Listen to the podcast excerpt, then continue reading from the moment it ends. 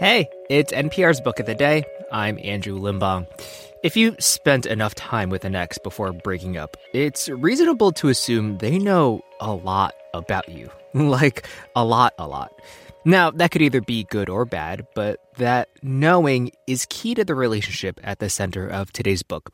It's titled Oh William, and it's from author Elizabeth Strout, who is returning to a familiar character of hers, Lucy Barton, whose ex husband needs help decades after their breakup.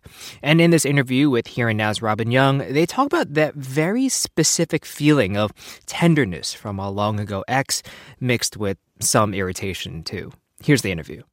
This message comes from NPR sponsor BetterHelp. When you keep your stress bottled up, it can eat away at you. Therapy is a safe space to get things off your chest and to figure out how to make them better. Try BetterHelp Online Therapy, designed to be convenient, flexible, and suited to your schedule. Get it off your chest with BetterHelp at betterhelp.com slash NPR today to get 10% off your first month.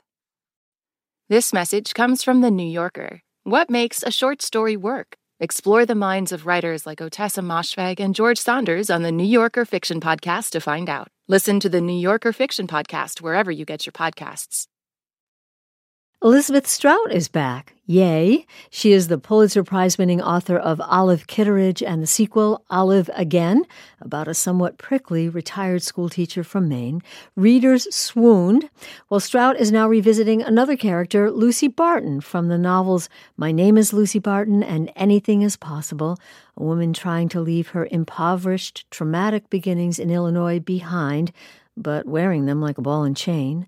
The new book is Oh, William, an exasperated phrase Lucy uses in response to her ex husband, William. Lucy's now a successful writer living in New York, though her bleak childhood lurks.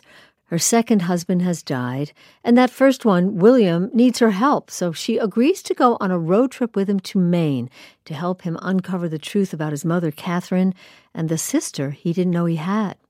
Oh, William is out today, and Elizabeth Strout is here for a look at what happens when a character takes up residence in an author's head and refuses to go away.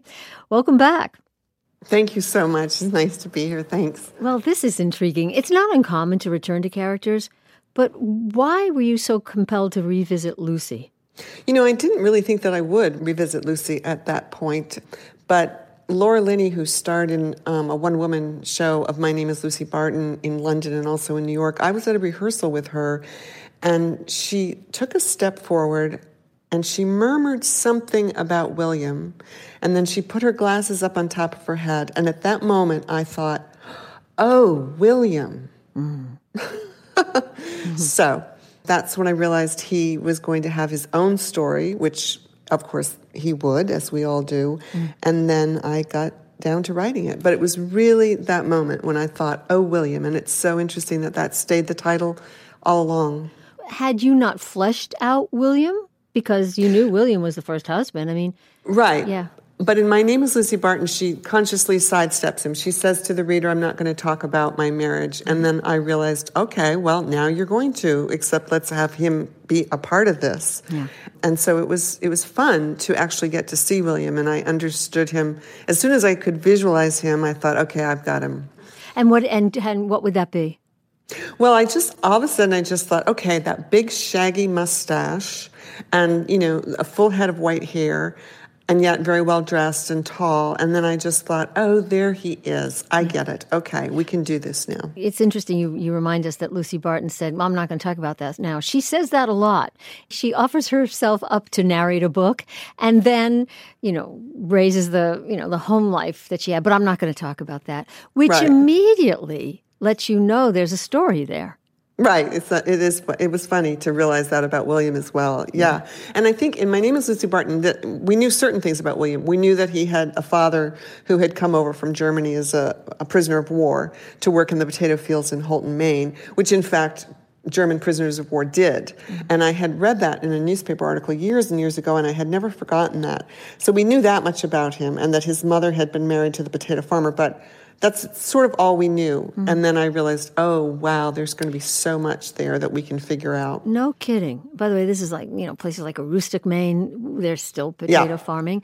And yeah. what we find out is, and, you know, this is out there in reviews, is that William's father, who again was the, you know, German Nazi POW Right. who was brought to the U.S., and this woman, William's mother, leaves her potato farmer husband to run away.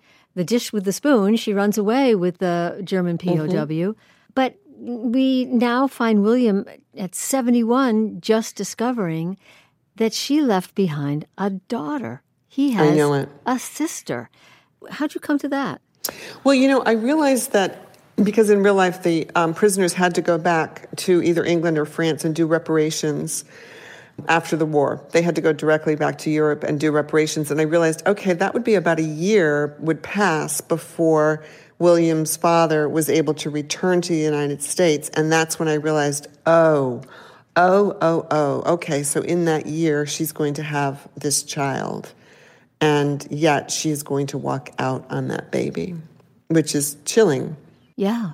Had you seen any stories? And by the way, this is, we're back in Olive Kitteridge land because we're back in Maine and there was a certain brittleness to her. Right. And now we have this, this mother in law who, you know, when Lucy first meets her, this dazzling woman, you Right. know, you know, brings her into another world, takes her on vacations, tries to get her to play golf, and I know, I know. I know, and we see Lucy feeling like, oh, I don't belong here. I, she's calling people to say, "What should I do when you go on vacation?" She doesn't know. I know. But now Lucy has to grapple with, wait a minute, I wasn't the only one kind of faking my way there. Exactly. That's exactly it. And that's when my husband and I took that exact trip. It's about two hours up from where we live in Maine. It was even further, actually. And we drove um, those exact roads, you know, from Houlton to Presque Isle and, and Fort Fairfield. And it was really, really interesting to try and be inside Lucy's head as I saw everything going by. And that's when I began to realize, oh, wait a minute, wait a minute, wait a minute, because mm-hmm. Catherine is going to have come from something that's arguably even worse than Lucy's background. And and in My Name is Lucy Barton, I said that her mother in law would say, This is Lucy, she comes from nothing. And then I mm. realized, bingo, that is why she would say it. Right, because she did too. Yeah. And it was just sitting there waiting for me to discover that. Yeah. And left behind a child. And she's, Oh, I know. yeah, and she's passed at this point. So Yes, she's been gone for a while. No- yes, many nobody- years. Yeah, nobody. So, what more are you saying here? A couple things. As I was reading, I was thinking, wow, thank goodness no one can see my interior life.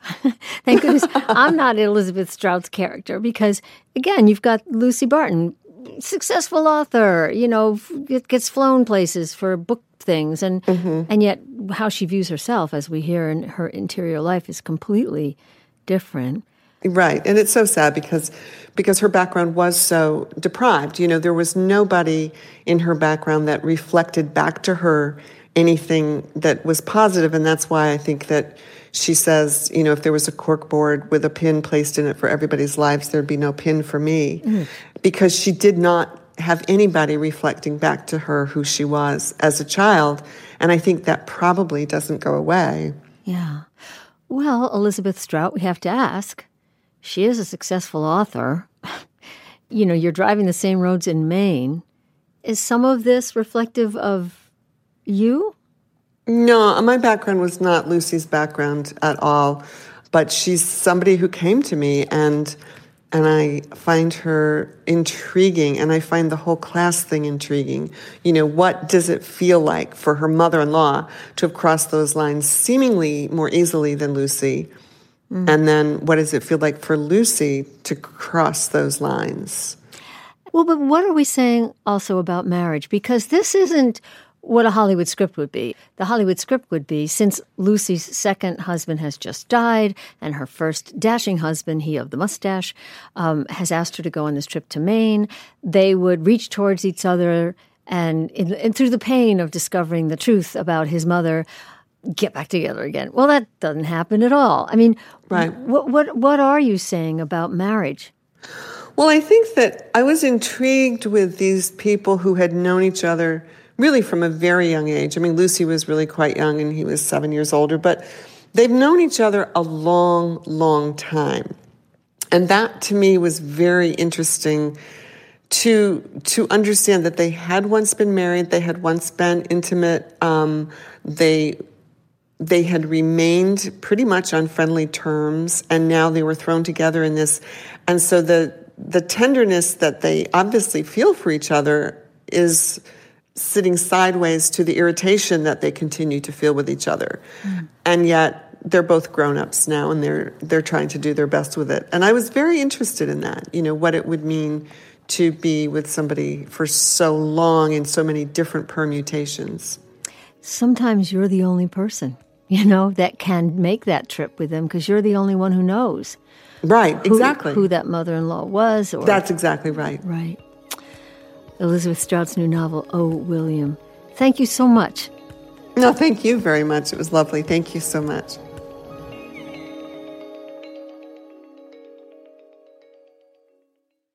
This message comes from NPR sponsor Vuori, a new perspective on performance apparel. Clothing designed with premium fabrics, built to move in, styled for life. For 20% off your first purchase, go to vuori.com slash NPR. Support for NPR and the following message come from IXL Learning. IXL Learning uses advanced algorithms to give the right help to each kid no matter the age or personality. Get an exclusive 20% off IXL membership when you sign up today at IXL.com/NPR. When voters talk during an election season, we listen. We ask questions, we follow up, and we bring you along to hear what we learned. Get closer to the issues, the people, and your vote at the NPR Elections Hub. Visit npr.org/elections.